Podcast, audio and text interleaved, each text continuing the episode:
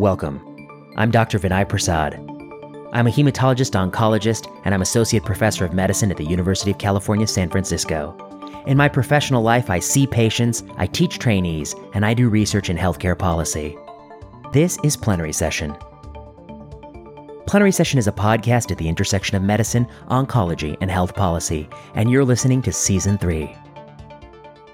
On this week's episode, I am going to discuss the National Lung Matrix trial of personalized therapy in lung cancer, the new Nature paper that's out this week. You won't want to miss that.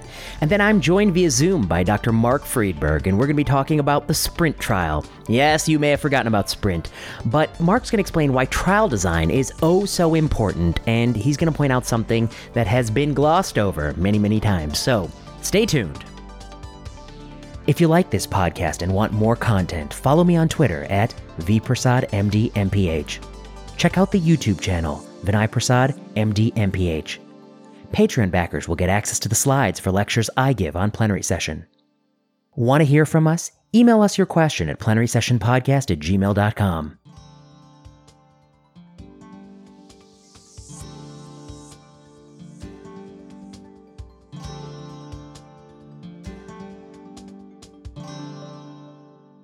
First up, the National Lung Matrix Trial of Personalized Therapy in Lung Cancer.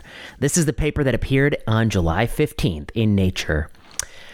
What do I want to say about this paper? Well, people who follow me on Twitter will know I spent a great deal of time with this paper because I tried to summarize it in a single slide and I tweeted that out. Um, and that tweet has gotten 55 retweets and 100 and some odd likes, so maybe people find it interesting. I wanted to go through this paper to really see what it taught us about lung cancer. So, first, you know, in, in the plenary session discussion, maybe we should give you a little bit of background. Um, imatinib in 1999 was a revolutionary drug. It targeted BCR-ABL, which was the key oncogenic event in CML and the sole driver. And if you take imatinib, the outcomes are tremendously beneficial. And that launched about 10,000, 20,000, maybe 100,000 ships, and an age, a 20 year age of targeted therapy. And, you know, Tito Fojo put it nicely in one of his commentaries, which was it was really two things came together. One, imatinib, which really, you know, was sort of a serendipitous event. You know, what are the odds that the first tyrosine kinase 2 drug happened to be the best tyrosine kinase 2 drug? You know, that's really sort of a random event. And and and that's how it lined up. Imagine if the first tyrosine kinase we drugged was IDH, IDH1. Um, then I think there would be very little enthusiasm for drugging tyrosine kinases because the benefit of that drug is incredibly marginal. Um, sure, it's well tolerated, but it doesn't appear to have durable remissions, and it has a very modest increase in median survival.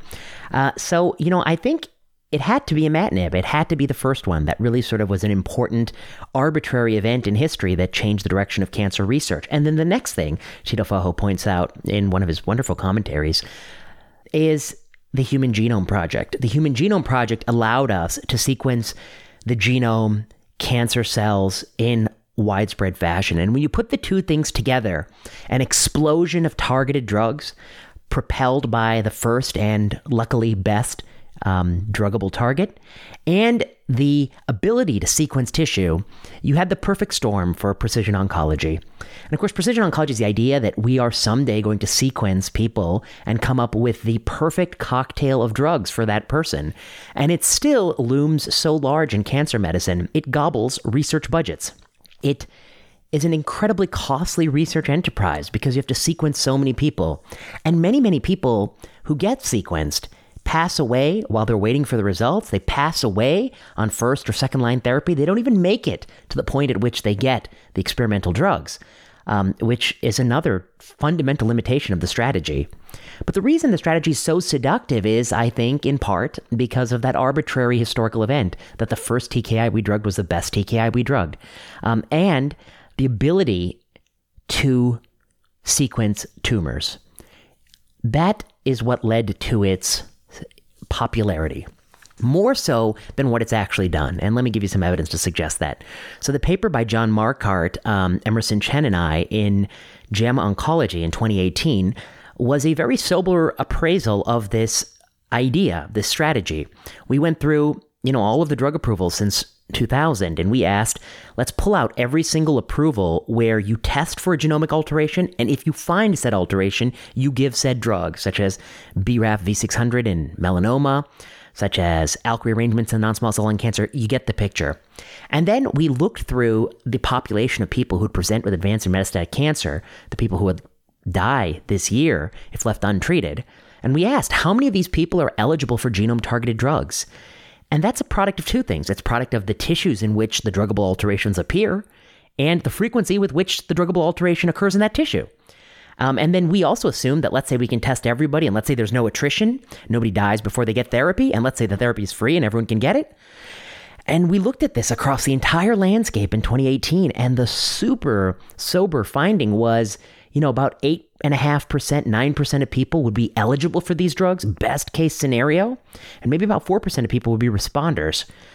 And if you contrast that, as we have done in subsequent publications with a checkpoint inhibitor class of medication, with cytotoxic drugs, you find that it is really lagging. Checkpoint inhibitors, just just ipilimumab and nivolumab, just PD1, PDL1, and CTLA4, just those two targets. Um, you know, that came onto the scene in 2011, had very small market share for a couple of years, just melanoma. Then, boom, the approvals in non small cell lung cancer um, based on the PDL1 uh, cutoffs. Uh, well, initially in the second line, and then later based on the PDL1 cutoffs in the frontline setting. Um, then, small cell lung cancer, a number of other cancers, it's already claiming 43% of patients, you know. Um, at least four or five times as much as genome therapy, despite the fact that it's far newer. It's got one less decade under its belt. Um, the cumulative number of responders is probably about 15%, which is actually probably um, first foreshadowed in the original phase one study. Um, but it's a significant response rate uh, collectively from this new class of agents. And cytotoxic drugs, of course, crush everything. You know, they have 80, 85% market share. Um, they have responses 30 percentage points or higher, uh, cumulative response rates across all, all tumor types. So, what's the point here? The point here is that, you know, it's exciting. It's seductive to think you can sequence tumors and give the right drug for the right person on the right day. Um, but it is a strategy that has been disappointing and it's been outpaced by checkpoint inhibition, which was a strategy, ironically, in the early 2000s that was laughed at. People thought was foolish and misguided, um, but it turned out to easily eclipse genome therapy. And so we've done some work since then that is hitherto unpublished, but we hope to publish it, which, you know, I believe will make the compelling case that we are at a rate limiting step, and the rate limiting step is biology. We're going to continue to find new genome targets. We're going to find the TRKs. We're going to find the RETs. We're going to find targets that it's important to drug and that you get good responses when you drug. And maybe a fraction of those you actually improve survival quality of life, maybe a high fraction. But those are going to continue to unfold themselves at about half a percentage point or one percentage point per year of all cancer patients. So we're at nine now. We're probably actually in 2020, maybe we're about 10. And, you know, 10 years from now, I think we'll probably be a little bit below 20. I mean, we're not going to get to 100% um, in, in the near future. It's, it's just not going to happen. But I think the second piece of the puzzle here is that this kind of sober analysis of what we have accomplished um, given the tremendous outpouring of resources, is something that rubs many people the wrong way for a couple of reasons. One, there are a number of ways in which you can make money in precision oncology strategy because one, you can be the vendor of the test. Two, you can be the vendor of the drug. Three, you can be the vendor of an algorithm that would pair the test with the drug. You can be the the moment that there's a test involved, you can be the person who figures out the better way to get the sample. Can it be blood based? Does it have to be tumor biopsy based? Are there better ways to get that um, tissue, get the data? So there's a number of places in which you can profit from this strategy. Then there's the next thing, the the under discussed point as to why this really took off, which is, you know, if you have colon cancer, if you have breast cancer, if you have lung cancer, you always have choices in the American marketplace. Now, this is something that you know people in Europe might not fully appreciate, but in the U.S. we have a lot of choices where we'll get our cancer care, and our cancer care is very lucrative. Let's say you lived in the suburbs of Portland, you live in Hillsboro. You can get cancer care at a number of places. You can get cancer care at Compass Oncology. You can get cancer care maybe at the Kaiser System. You can go to Providence out west, or you can go all the way to OHSU downtown. Why would you go to OHSU downtown? Well, you would go there if you believe that they're able to do something for you that you can't get done closer to home. And I think one of the great challenges here in the American marketplace, which has really sort of set the, the tenor on this issue, is that these big referral centers have a difficult time of growing their patient population because many people live far away. And who wants to get chemotherapy and then sit in a car for an hour and a half or 2 hours to go home? That I couldn't think of anything worse than that. I just want to be home instantly. I want to be 5 minute drive away from where I get chemo or get my treatment. And that's a restriction. And so the ways in which these centers have tried to compensate is one they're buying up other hospitals and they have a you know Cleveland Clinic outpost every every four, four, four, four miles. They have outposts across New Jersey for Sloan Kettering. So they, they're buying all these outpost sites. The other way they, they have compensated is they have to come up with this is going to hurt a little bit, but gimmicks to try to draw people into the major center. And one of those gimmicks is the robot will do the surgery. You're not going to get a surgeon surgery done by a surgeon. You're going to get it done by a robot. And who's going to control the robot? A cyborg. No, it's not going to be a cyborg. No, it'll be, it'll be a person controlling the robot. But you get my point. They got to think of these gimmicks. And is the robot better than the actual person doing the surgery? Mm, eh, well, that's we don't need to worry about that. And in oncology, one of the major things that these centers could have offered is the genome sequencing. We're going to sequence a tumor and we're going to give you the right drug, the right strategy for you, for your tumor. And that, I think, coupled with the reduction in price, coupled with the availability of many off label drugs, coupled with the environment in the US that's very lax on off label drug use, coupled with the need to get business to the big centers from this community to keep growing. Because if you're not growing you're not you're not winning in this modern world. Um, and so so these factors coalesce to create the perfect storm for overstated claims in precision oncology. And I think that's what people don't realize. And then if you ask yourself, well, why does this affect other global nations? Well, you know, to some degree, and this is also going to hurt, but many nations follow the lead of the United States. And if perverse financial incentives in the US set the research agenda perversely, that will be adopted by many nations around the world, even in the absence of those perverse incentives. That's what I think is sort of a double whammy here. So I don't know. These are sort of some of the broader sociologic thinking around precision oncology. And the reason I even think about all this stuff is that I wonder why more people don't look at these trials as just as strikingly negative as they are. So let's turn to the current paper, which is, you know, just strikingly negative. The National Lung Matrix Trial of Personalized Therapy in Lung Cancer.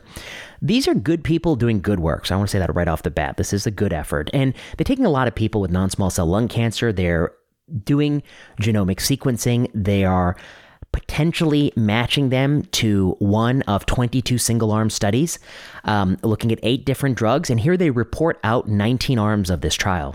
Um, one of the things that I think that they make a mistake on is they use a Bayesian adaptive design. Now, that's not a mistake necessarily, but their Bayesian adaptive design has go no go rules over three endpoints disease control rate, response rate, and progression free survival.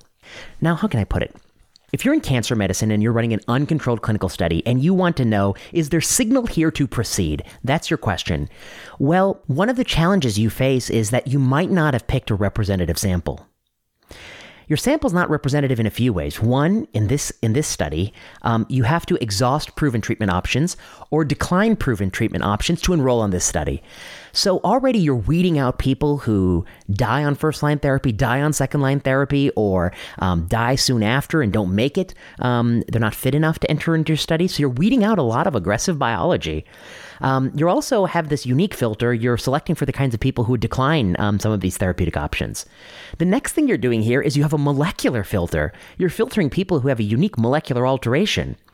Do the people who have a NRAS mutation live the same as just an average non-small cell lung cancer? Do they live the same as somebody with a RET rearrangement?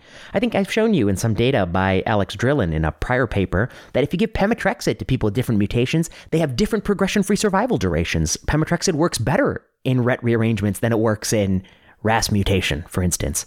So you're adding in a couple of filters, this unique filter of who's entering your study and the filter of a genomic filter. And the net result is well, if the patient takes a drug and they have stable disease for four months, is that good? Is that bad? Well, what would their stable disease be without the drug? It certainly wouldn't be zero months. You know, it takes some time to be 120% tumor growth. And thus, you can start to see the challenge here.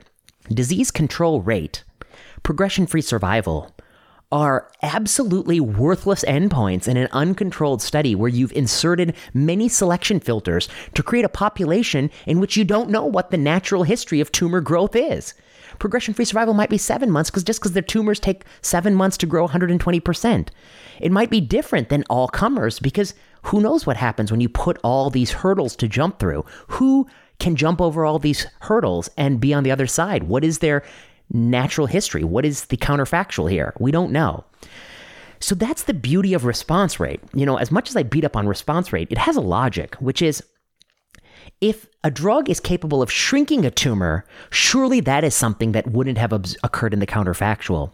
See, I think philosophically, the huge error cancer doctors have made is they think response rate means efficacy. No. Response rate means activity. It means a drug has promise, that you should consider it for a trial of efficacy. But efficacy is living longer or living better.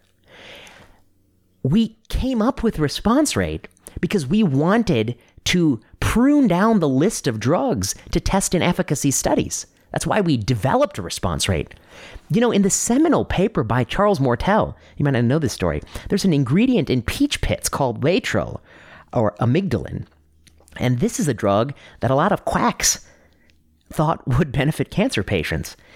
And Charles Moertel in the Mayo Clinic was like, this drug isn't doing anything. But how can I convince people? Did Charles Moertel do a randomized controlled trial of Laetrile, no Laetrile, and show no improvement in overall survival? No, he didn't. Charles Moertel just gave Laetrile to, I believe, 190 consecutive patients, and when only one of them had a response, Charles Moertel said, Look, this drug has no activity. It doesn't shrink cancer. It's unlikely to improve survival. It's not even worth testing. And ergo, this is a quack medicine. And that's what killed that whole industry. That's what killed that whole Laetrile movement, was that Charles Moertel study in the New England Journal of Medicine. Response rate had been used in that fashion for years. If you don't use response rate, how many phase three trials can you run in oncology? The answer is infinite. You can run infinite trials. You can test Miralax. You can test Aquaphor. You can test glue. You can test a glass of brandy. You can test a handful of peanuts. You can test anything you want because anything could be tested in a phase three trial. Who knows? It might work. In fact, if you test enough of them, many of them will be positive with the uh, nominal p value cutoffs that we use. Um, by chance alone, and that's a theme I explore in Malignant. So, response rate was developed because we needed a way to prioritize what to test. The reason I say all this is that this trial is, is fine to use a Bayesian adaptive design, but they should not have included disease control rate and PFS. The design should be adapted to response rate. It should just all be go, no go. If a drug has no response, it's a no go. Now, they say here they chose PFS, disease control rate, or response rate based on the quote, expected mode of action. So I think the idea is that they think some of these drugs in- inhibit growth, even though they don't cause cell death. Um, and I think that that is, you know, something that people can talk about but the truth is, it doesn't bear out in empirical studies. I mean, it's a laboratory concept, but the empirical truth is that drugs that actually do lack single agent activity generally have absolutely no improvements in survival. They are almost all fail. A handful succeed despite the odds. And the handful is so small, you might wonder if they're succeeding just by fluke p values and all that. But in that handful that succeeds, the median improvement in survival is 1.4 months. This is a paper that Bishal and I did in, in Nature Reviews a paper on drugs that lack single agent activity. So, what's my point here?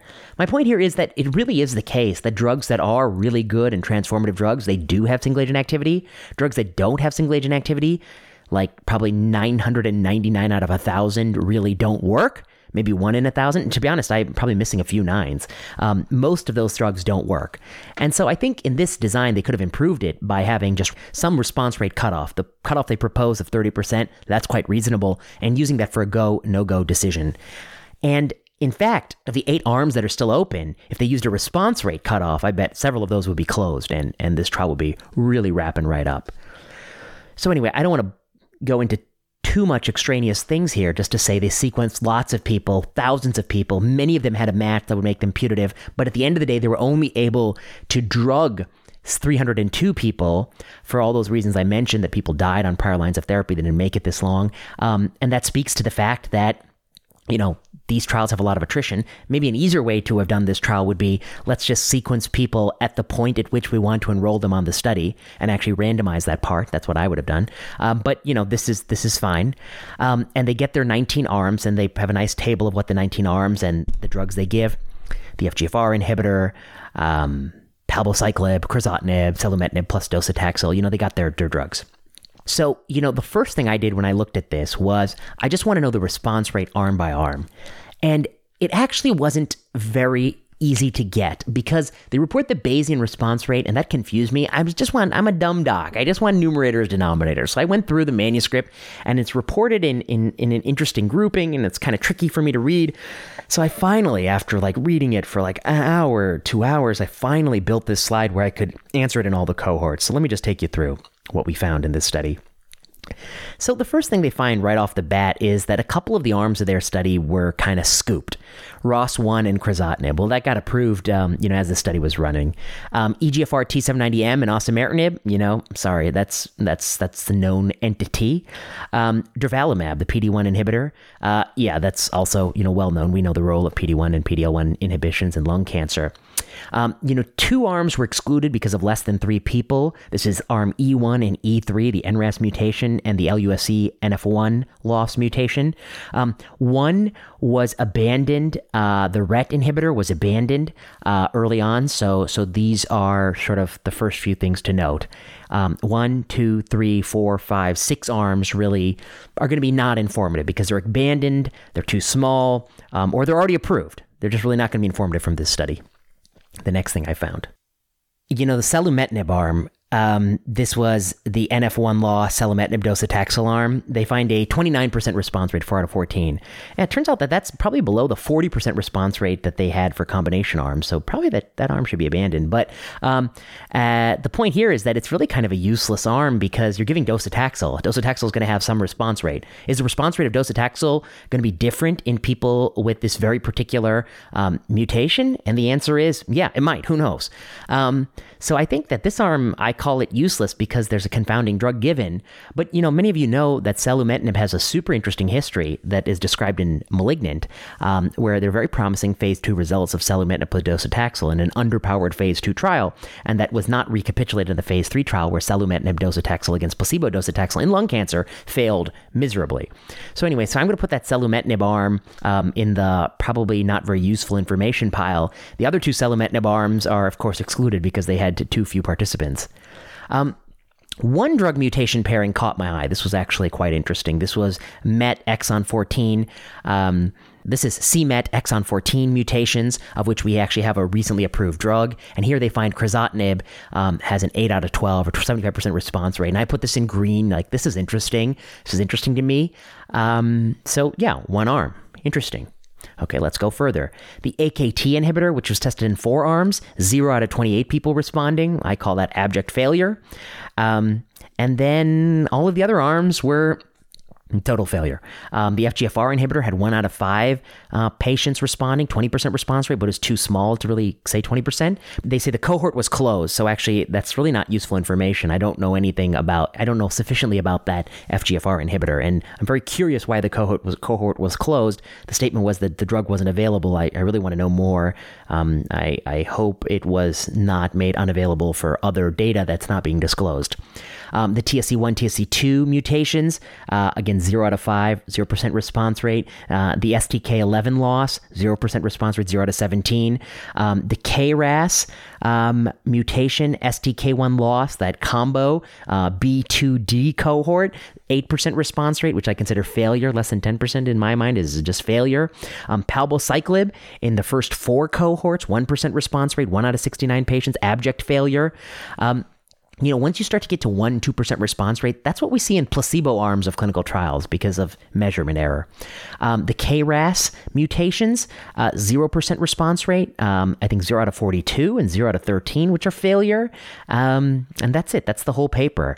So when I look at this paper and I mark it up, and you can look at my slide online, and hopefully we'll add it to the email link, um, you see of the 19 arms, one is kind of interesting. One is kind of really not very useful because you're combining selumetinib with docetaxel and we already have a lot of data on that. We have a phase three there.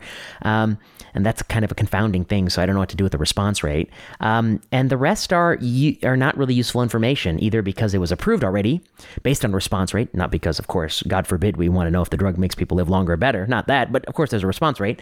Um, or it was closed um, for few participants or abandoned. So, you know, what's my takeaway from this study? I mean, I, I do think the investigators did a good job. This is really useful information. Um, you know, one of the things somebody said online, which got me, was, um, but it got me because I think it's just sort of a, a, a flawed way of thinking. This person said, like, this actually shows that even though we don't have good drugs, like these drugs don't work, the strategy is sound because 2,000 people out of 3,000 people had one of these mutations. So if we could just come up with the right drugs, like we could sequence everyone and drug the right and drug these mutations. And I want to say that that's not a good takeaway message. That's a very flawed takeaway message because why did they pick these mutations to include like why did 2000 people have mutations that were druggable? Well, it's because we had these drugs. And what if you took any mutation where we have a drug or don't have a drug? And the answer is probably my guess is every single person with cancer has some mutation in their in their tumor for which we have or don't have a drug. I'm not aware if there's any if some biologist knows is there anybody who ever had cancer that did that had the the, the DNA matched the germline DNA 100% there's not a single mutation in there I don't think that that's the case there's always some mutations and if your argument is that all we need are drugs that work well then that applies to everything Pancreas cancer, yeah, if we had drugs that drugged all these mutations, if we had a drug that overcame P53 loss, that would be great. Yeah, but we don't have that drug. These are the drugs we have, and that's why these mutations were picked, and these drugs all failed. And I think the conclusion is not that we need better drugs because that's sort of like a, a, fantasy. Like, yeah, we need better drugs. We need a magic wand that will rid ourselves of cancer. Sure, yeah, but that's not going to happen. The question is, is this a useful strategy? And what this suggests is that even with the best preclinical science, of these 19 arms, the majority are abject failure. They don't work. And what I think that means is that drugging some mutations in very complex tumors is really unlikely to significantly bend the curve in cancer. You're going to continue to find diseases like salivary gland cancer and infantile dermatosarcoma and soft tissue sarcoma, where TRK rearrangements are profoundly important. You're going to keep finding those. But if you want to really bend statistics for people with cancer, improve outcomes in colon, lung, breast, ovarian, and prostate, the idea that you're going to be able to keep sequencing and drug the right mutations and come up with the right cocktails, that's probably not going to work. Because in this study, most of these arms were actually uninformative. Anyway, but that's not going to stop anyone. They're going to continue to throw. I mean, I guess I think that if you really were to stand back and look at these data and look at the slide, your conclusion would be wow, that's a very negative study. You got maybe one little bit of a signal in um, exon 14 skipping MET um, alterations, uh, but you already have a drug there, so you know that that might actually be like a, a useful target. Um, and then you have a whole bunch of negative arms. Um, there was a guy named Jim Allison who in the early 2000s people thought was, you know, not very bright and wasting his time. And then by 2011, he had a drug with a modest benefit in one cancer. And then by 2020, um, the class of medications, checkpoint inhibitors, have um, done maybe four or five times as, as much good um, as um, the genome targeted drugs. Uh, okay. So I guess what I mean, I take as the lesson is that it's it's very likely a very fundamentally different way of thinking about cancer might be might be worth funding than continuing to crack on with the idea that it's just a matter of sequencing and finding the right mutations and giving the right drugs. I think it is that to some degree, particularly for rare histologies and rare tumor types, but it's unlikely to be that for for common cancers, which are really complex genomic events. And and and and cancer is not just a genomic event. I think that's another fallacy. Cancer is a complex biological interaction where some types of cells in the body threaten the host. And of course, there's some genomic instability that's almost prerequisite to that. There's likely also some immune surveillance problem there too. And there's likely some other stuff that is really sort of poorly characterized, poorly defined. Um, I don't want to say some of those buzzwords, so I'm not going to say them, but there's likely a whole bunch of other stuff going on. And the idea that you're just going to come up with some magic signature, genomic signature, and the right drug for that, I think is is really sort of not been borne out um, by time. Uh, it's not been borne out by by certainly by, by this paper, which is really disappointing. When we finally see the NCI match, not just the arms that they've chosen to report, but all of the arms, and we look at it, my guess is it's going to be quite comparable to this result. It's going to be quite negative. Um, and I think what it really suggests is that of the huge amount of research and philanthropic money that goes into this, um, that money should be diverted to something else. I mean, let's just, I can't control the research funding. The research funding is going to be tied up in a quagmire, but let's talk about the philanthropy. If you're a philanthropist and you want to invest in cancer research, don't fund immunotherapy and don't fund precision oncology. That's being funded. What do you want to fund that for? Fund something. The whole point of philanthropic giving in the cancer drug space is to um, to take gambles society won't take. To be the high risk investor. The same things that lead philanthropists to make their money in the first place a ability to tolerate risk and an appetite for taking chances. The moment they become philanthropists, it's always the the most tried and true putting your money where everyone else puts their money. What sense does that make? If you're a philanthropist, don't fund sequencing and don't fund immunotherapy now that has sufficient funding. Fund something different. Take a gamble. That's what philanthropic money can do. It should be a complement to public purse. The public money, I think, there needs to be better benchmarks of accountability and better logic to how it's apportioned. Um, but that unfortunately is going to be tied up and so much of it is going to be driven by you know groupthink and wishful thinking and those kinds of things. That's harder to break but certainly the philanthropic side i just don't baffles me. Um, but i do think that we can't understate sort of what the complex role he, that's going on here which is that the first targeted drug tki drug at least some people think tamoxifen is a targeted drug. God, God help us. Um, they might as well think taxanes are targeted drug. They're exp- potent microtubule inhibitors. But anyway, let's just let's talk about targeted drugs as they actually mean, um, colloquially, uh, such as TKIs. The the, be- the first targeted drug was the best targeted drug.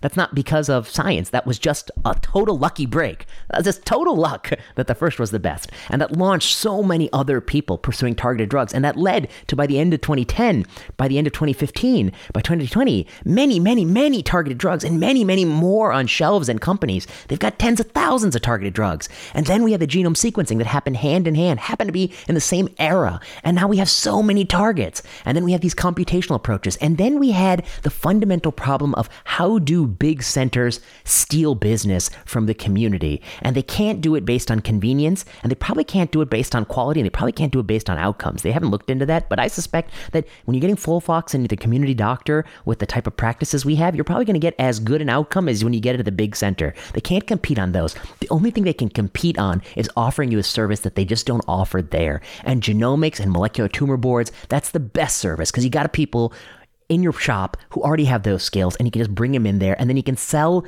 the audience, the market on this. And then because you've done that, you don't even realize you've sold your philanthropy on that. You've got a huge philanthropic support for that, even though it's redundant and really just a drop in the bucket compared to federal funding. Um, you've got your your business agenda oriented that way. You've got a huge vested interest in this. Um, that it's so easy to always see the glass half full, even when the glass is one out of nineteen full.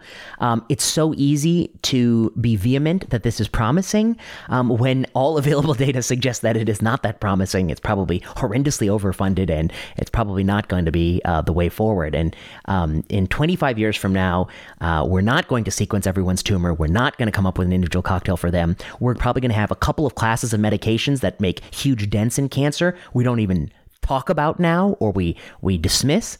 Um, we're probably going to have a continued growth in genome sequencing, about one percent per year, um, in line with historical growth over all this time. Um, and and that's it. And we're probably and that growth is going to be disproportionately in rarer tumors, as we showed in in the paper by Antonios Hazim um, on um, on basket trials. So you know those are just some thoughts. You know, good work, good investigators. Um, really a disappointing paper.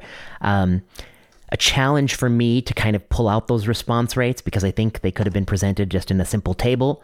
Um, but you know, just an all around all around negative study. All right. Um, on that positive note, we're going to turn to the next discussion.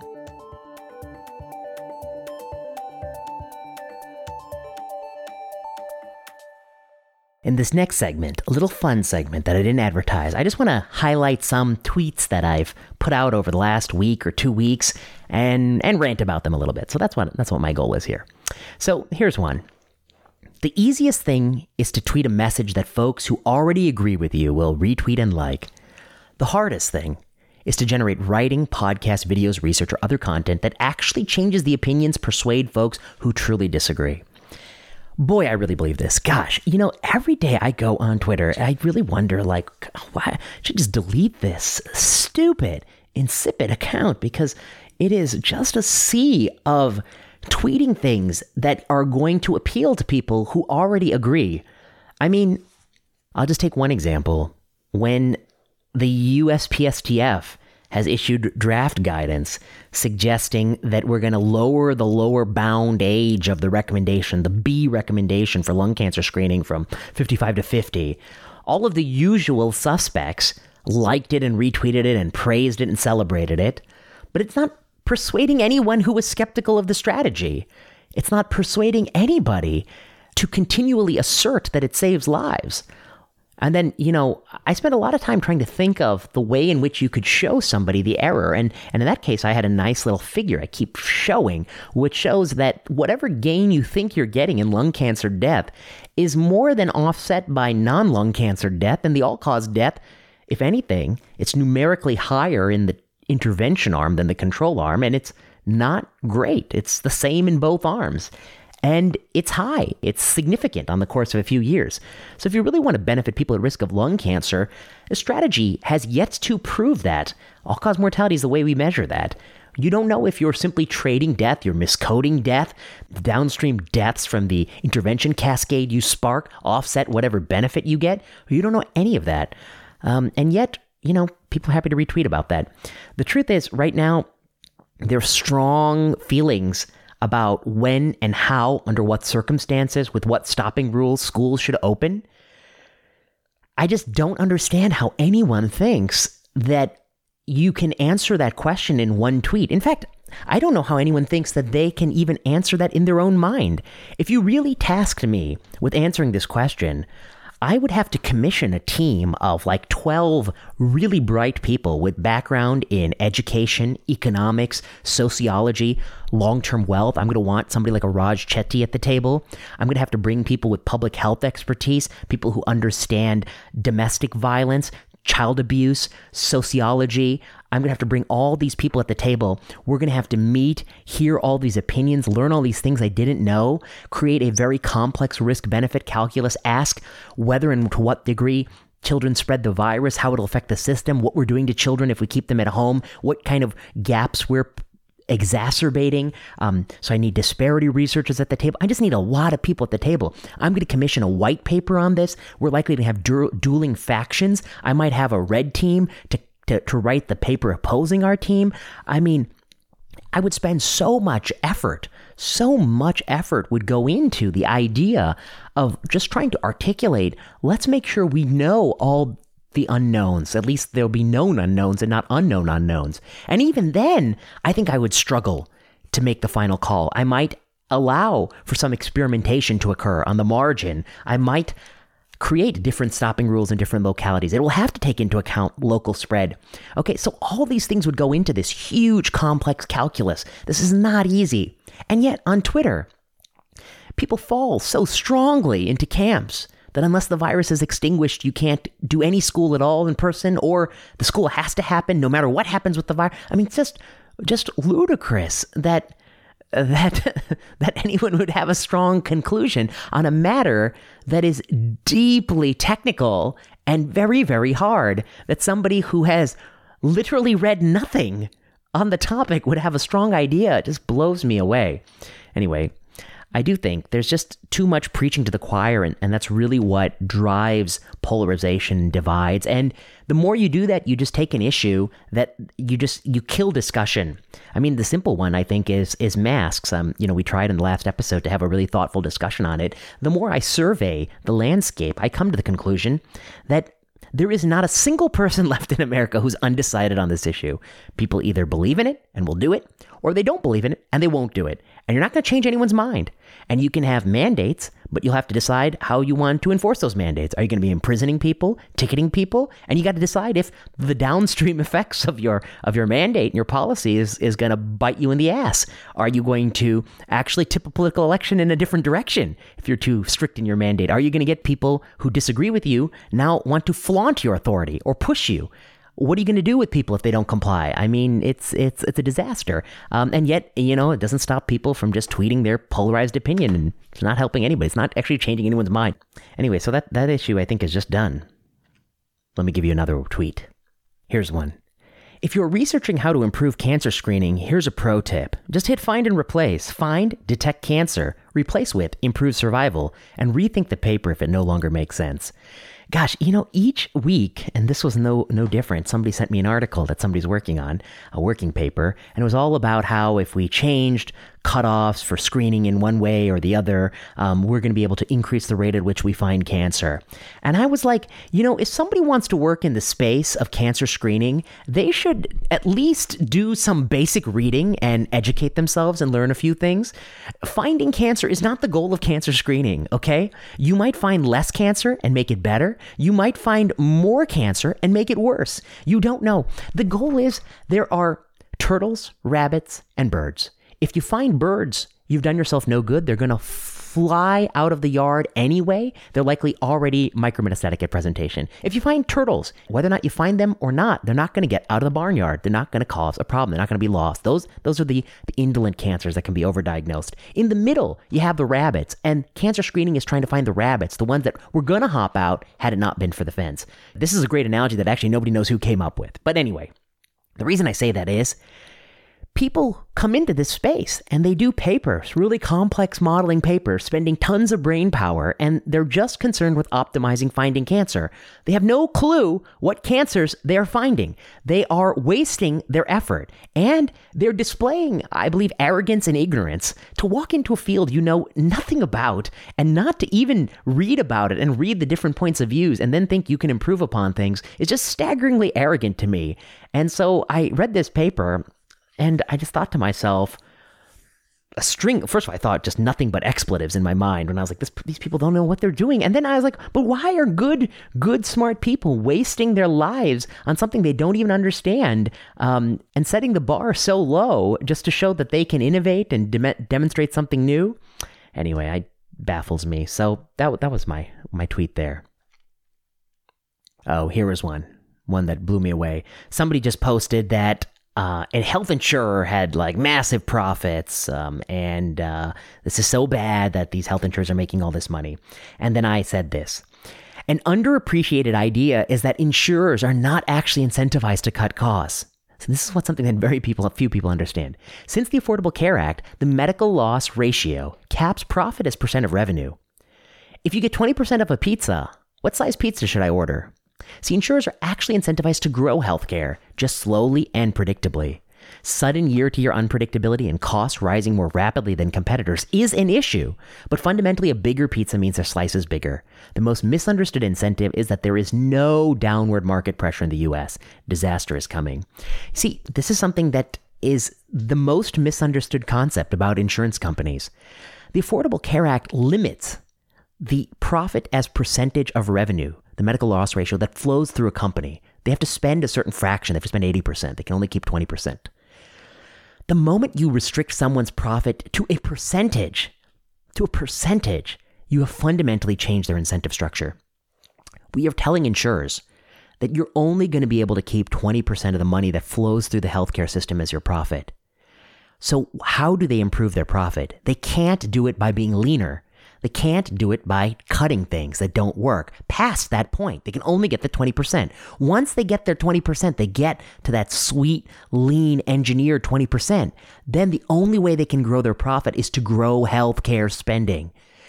You have removed their bite from the marketplace. They don't really have an incentive to lower long term growth, long term growth on the orders of decades. If society spends 50% of GDP on healthcare, they will not really care in the long run. They will still get their 20%. It'll be a bigger 20%. we have cut them deeply with this. We have created a system where there is no true downward pressure. So insurers can do a lot of things to make people's lives annoying and not cover some drugs and not cover others. And they're doing that in part because they want to streamline the the predictability of the market. They want it to be predictable.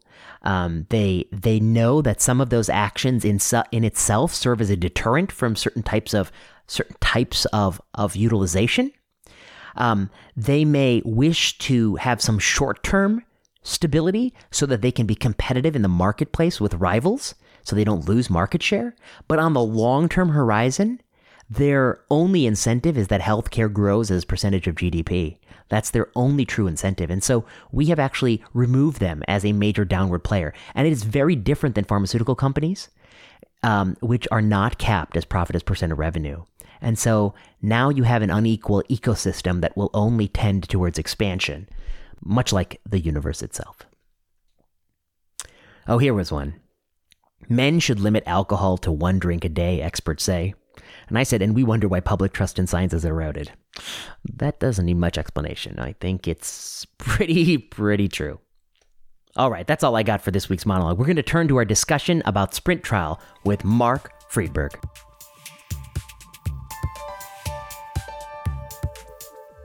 I'm back in plenary session, end of days bunker, and I'm joined via Zoom with uh, Dr. Mark Friedberg. Mark Friedberg now is a senior vice president of performance measurement and improvement at Blue Cross Blue Shield of Massachusetts. Prior to that, he had a distinguished career for the RAND Corporation, and he's a by training general internist and health policy researcher, and you will see him active on Twitter. Mark, it's a pleasure to have you join us here on the podcast. It's a pleasure to be here. So, you know, you and I have been meaning to do this for quite a while, but we haven't had a chance to sit down and talk about it. But there's one thing in this wide world of uh, evidence based medicine that you and I agree on wholeheartedly, and that has to do with a clinical trial called SPRINT. So, why don't I just toss it to you? And maybe let's just start by saying, you know, what is the sprint trial? Why do so many people care about it? And why do we hear about it? You know, it seems like not a month goes by without somebody bringing it up. Yeah, good question. Yeah, so the, the SPRINT trial was um, a widely publicized trial of blood pressure control. And it was actually stopped early and got a fair amount of press even before um, the initial publication in the New England mm-hmm. Journal of Medicine. Mm-hmm. And uh, guidelines have been rewritten, um, in part at least, um, based on this trial. Mm-hmm. And that those are now filtering over to my area, which is uh, performance measurement, where we have um, guidelines and blood pressure targets also being changed uh, based at least in part, on this landmark trial. I see. And Sprint, unlike um, prior studies, um, you know, for years we knew blood pressure is important. We had a number of clinical trials that show, you know, you should shoot for generally less than 140 over 80. Um, but Sprint was unique as in, in that it was the first positive trial um, that shot for something that was, you know, even lower than that. Is that fair to say? Yeah, I think that's right, and that's I think why this made such a big splash. I mean, when I was training, um, you know, in, in general, you know, internal medicine, primary care, um, we were taught, and there were a, you know there were many studies to back this up, that we should generally be aiming for a blood pressure target of uh, 140 over 90 or less, yeah. and you didn't have to go crazy um, below that number. Um, yeah. You know, that was sort of the flat part of the curve as far as we knew for the outcomes we cared about. You know, cardiovascular um, outcomes, generally speaking, heart heart attack, strokes, overall mortality, all that stuff. Um, you know, you got you know the the big um, mortality and other benefit uh, um, from blood pressure control when you're you know lowering someone who's like wildly out of control down to sort of semi in control. And once you got below 140 over 90, there really wasn't much evidence at all that additional blood pressure lowering would do anything good for your patients. And of course, you start to run into some side effects below those things like um, you know, you might have patients who get a little lightheaded, especially among the elderly, um, as that diastolic blood pressure really starts to drop in some cases, or they're on multiple um, antihypertensive medications. You know, you can have falls and, and other things can happen. So, yeah. generally speaking, if someone came to your office and was sort of happy at 120 over 80, um, didn't seem to have any dizziness or other side effects, there was really no reason in the world to mess with the medications. You of just course. said, hey, good job. Keep doing what you're doing. Right. So, so I guess I mean just to sort of hit those key points. Like what you're saying is that you know for many years the standard training was you know shoot to get somebody's systolic blood pressure less than 140, but you know, if you put somebody on a little bit of lisinopril and maybe some amlodipine and they happen to be at 120 over 80, uh, 120 over 85, something like that, and they feel fine, 125 over 85, you're not going to rock the boat. You're just going to let them be. Uh, but, you know, you're not shooting for that stringent a target. You were just shooting for less than 140 and you happen to get a little bit lucky. So be it. That's right. Yeah, I think there was just a lot of good common sense being applied to that general idea. Uh, when, when you change medications, all kinds of bad things can happen. You know, people can get confused. Um, mm-hmm. Pharmacies can get confused. The pill um, shape and color might change. You know, that can actually lead to adherence, as Aaron Kesselheim and colleagues have shown. Yeah. Uh, it's really better not to rock the boat unless you have a very good reason, especially among patients who might be taking, you know, multiple, multiple medications, might have other comorbidities. You, know, you really just want to keep things fairly steady as, as, as best you can. Right. So, you know, Sprint came along and, you know, all of a sudden people are saying, well, you know, that's not good enough. Um, maybe we should be aiming for a lower blood pressure target, you know, yeah. systolic blood pressure of less than 120. And that, yeah. that's a big deal. Yeah. There's a lot of my patients and many, many patients out there who are cruising around um, between 120 and 140. And before that was published, we would have just been, you know, fine with those systolic blood pressures. Yeah. Um, and and Sprint comes along and it's a randomized control trial that's shooting for a target less than 140 or a target less than 120. Uh, they didn't quite achieve that in the uh, in the in the stringent group. You know, the the median blood pressure achieved was you know just just above 120, but they, nevertheless they were shooting for lower than 120. Um, uh, in the control group, they they sort of get to a median achieved blood pressure of about 135 ish or something like that in the clinical study. And I think the, the, sh- the, sort of shocking finding in Sprint was not only is there an improvement in the primary outcome, you know, one of these classic cardiovascular composite outcomes, but also an improvement in death from all cause. So, you know, at first glance, Sprint looks positive, you know, mortality benefit if you, if you shot for a stringent target, less than 120, um, if you really drove that blood pressure low. Um, you know, so a lot of people, I think, um, conclude that this is a practice changing trial. Um, but you and I uh, have always gravitated to something about Sprint that has troubled us. Is that fair to say? Uh, that's fair to say. And, you know, there have been various criticisms of Sprint. You know, you hear in the study, for example, blood pressure was measured in a way that doesn't really you know, standard practice in the United States. And that, those are all, you know, valid uh, concerns, but that's not the one that really stopped me uh, cold when I was yeah. thinking about this trial. Yeah, same. And and it's interesting actually. You can you can be a fairly careful reader of the literature and gloss right over this feature of the of the trial that's yeah. uh, that's you know, deeply problematic from my perspective. Yeah, and um, so you ready? Ready for the big reveal? Yeah, let's do it. Let's do it. The the the, the thing right. of sprint, the invalidating characteristic, in my opinion. Right. So so here it is. It's the comparison arm. It's the standard, um, what they call uh, standard treatment. That's the actual uh, nomenclature used in this study. And I've been cautioned on Twitter to, you know, not try to relabel it. So I'm just going to call it exactly what the authors call it, which is standard treatment. Standard treatment. And in the abstract of the main paper, New England Journal of Medicine 2015, I'm just going to read it. I've got it up on my computer right now.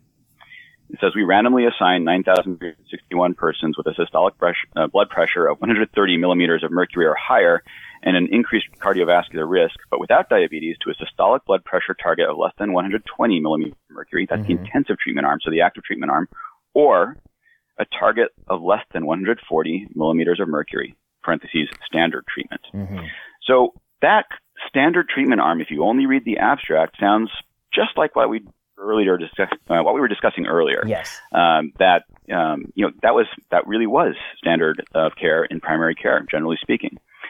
But that's not actually what they did. Mm-hmm. Um, that that's actually deeply misleading in the abstract. Yeah. And that misleading um, statement is actually in every sprint uh, trial right. and spin-off trial that right. I've seen to date. Right. And yeah. in fact, um, even in the main manuscripts of some of these spin-off trials, they don't tell you what's really going on. So right. here's what's actually going on. And the only reason I found out about this when I did was because Larry Husten tweeted about yes, it. Yes, yes, he's he the first to clipped, see it. Yeah, um, yeah, yeah. You know, one of the you know, I, I, I love Twitter for many reasons, but but one of them is is finding experts like like him uh, who who point out aspects of articles that you know you'd have to really spend a lot of time reading the liter- literature um, uh, to get on your own.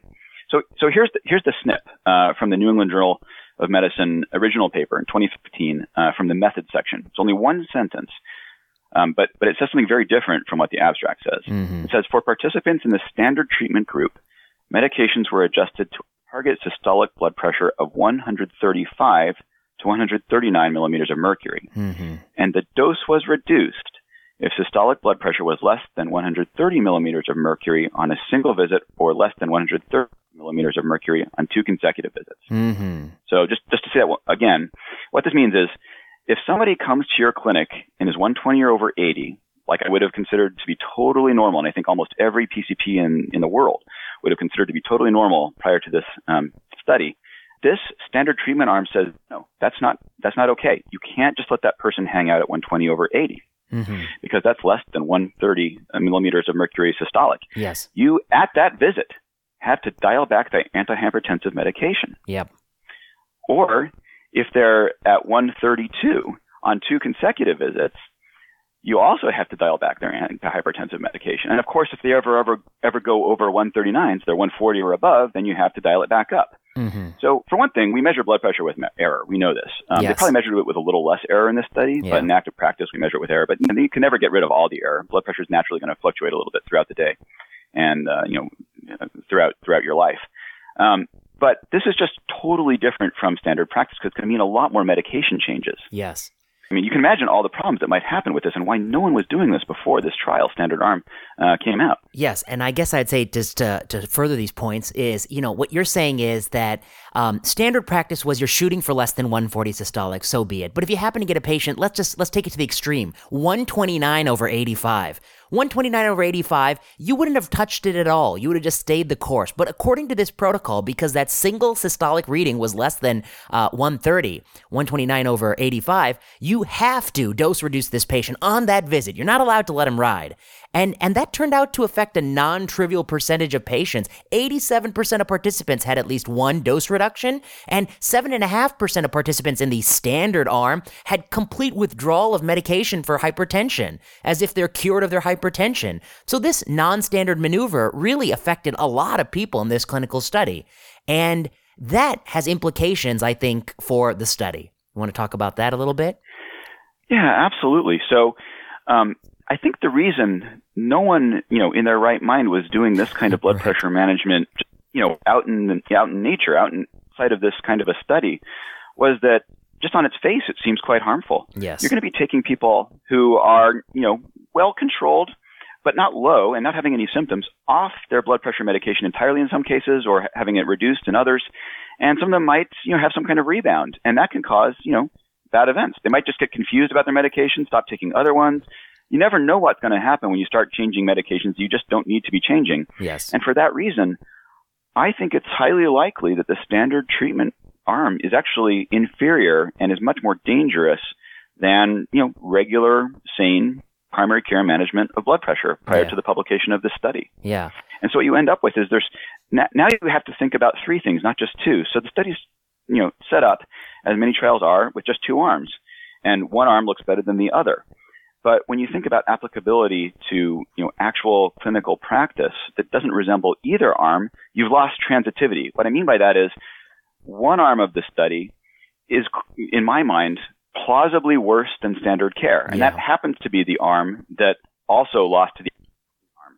So I don't know whether, relative to the standard care that I that I still practice, which is just to you know look at one 140 over 90 and, and you know call it a day, um, whether the standard treatment arm was equivalent, was was better than, or was worse than um, what I actually do. And for that reason, I can't interpret the effect. Um, it's certainly possible that the active treatment arm of Sprint is no better than what I do in my normal care, but the entire difference between standard treatment and active treatment in the uh, Sprint trial is due to just harm caused by the standard treatment protocol. Yeah, this non-standard thing. And I think that's the thing that, you know, really sticks with me is you can imagine a clinical study, and in one arm of the clinical study, it could be standard treatment according to Sprint. And in the other arm of clinical study, it could have been what Mark Friedberg was doing for decades as a primary care doctor, right? Th- These can be two arms of the study. And in Well, one, one ar- decade. Well, only one decade. I won't give you any extra decades. I don't have decades yet. Right, one decade. Okay, one decade. Okay, so so in one arm, the sprint control arm, the standard treatment arm, you're going to hit a median systolic blood pressure achieved of 136, which is about what they achieved in the study. It's going to look just like the control arm of this trial. But 87% of participants are going to get dose reduced, 7.5% of participants are going to get pulled off medication. In the other arm, you're probably by chance alone, and certainly, you're going to achieve a median systolic blood pressure of maybe 133, 134, something like that. Um, maybe 132, you know, something in that range. It's going to be less than 136, but it's unlikely to be lower than 120. Absolutely not that case, right? So that's not what we were doing before. So you're going to get 136. And if you could show sort of a distribution, um, in one case, you'd get sort of a smooth, sort of bell shaped distribution. This is what Mark Friedberg was doing, you know, centered on 134. Some people happen to be lower, some people happen to be higher, and probably a little bit of a cliff when you get over 140 because, you know, you were shooting for less than that. In the control, in Yeah, the sprint, in the sprint arm, you're going to get sort of a, a, um, a, a distribution where the center is 136, and then there's a cliff on one side at 135 ish, because if you have two consecutive readings less than 135, you got to dose reduce them. And there's going to be a cliff on the other side at about 140 ish, and you're really going to be kind of jamming people into this very tight range. And I think in addition for sort of all the reasons you've espoused that you know you're changing people's medications you're making all these switches i think there's also some sort of pharmacologic reasons why the standard therapy arm of sprint will be inferior because you're taking people who are sort of really having their blood pressure lowered well with maybe one or two antihypertensives and you're you're penalizing those people who might be you know sort of really benefiting from a stroke reduction eh, by making them you know down titrate the medication that's giving them a benefit. And and and for both those reasons i think because of the switches and because you're probably penalizing these naturally good responders who get to 133 um, you know which isn't even a great response but you know by this trial it would penalize them. Um, i think for those two reasons it is entirely possible that what mark was doing in his clinical practice for a decade has a superior overall survival than this control arm of this study Yeah, that's exactly it. There, yeah, I think you, you've nailed it. There's, there's two plausible pathways to harm here. There's one directly mediated through the blood pressure um, control, and exactly as you say, in that standard treatment arm, we've sort of eliminated um, a bunch of possible systolic blood pressures between you know 20 and 135. yeah Um, but there's also the you know around the blood pressure. There's the, the, stuff that doesn't have to do with blood pressure. That's just a consequence of changing people's medications all the time yes and doing it, you know, in a, in a completely unnecessary way. That that on its own um, is plausibly harmful. Now, I need to be really careful here and say that do I know for Correct. sure yeah that the standard treatment arm of Sprint is more harmful than what I and no, that no one's actually ever done a randomized study of normal real world primary care management of blood pressure Yeah, versus this control arm. Yeah. standard treatment arm. Yeah. But uh, now, now, the last thing I want you to touch on is, um, you know, one of the common responses you get when you toss this out, which is that, look, um, I don't know, but it is entirely plausible. Sprint control arm is worse than what we were doing. You know, that's that's the contention here, and I think that's, you know, on the face of it, that's true. Um, but one of the responses you get back is, this is the way we do all studies like this. This is the way we did Accord. This is the way we do every study where you shoot for one target versus the other target. And you want to push back on that and say, no, it's not exactly the way we do other studies. So why is that?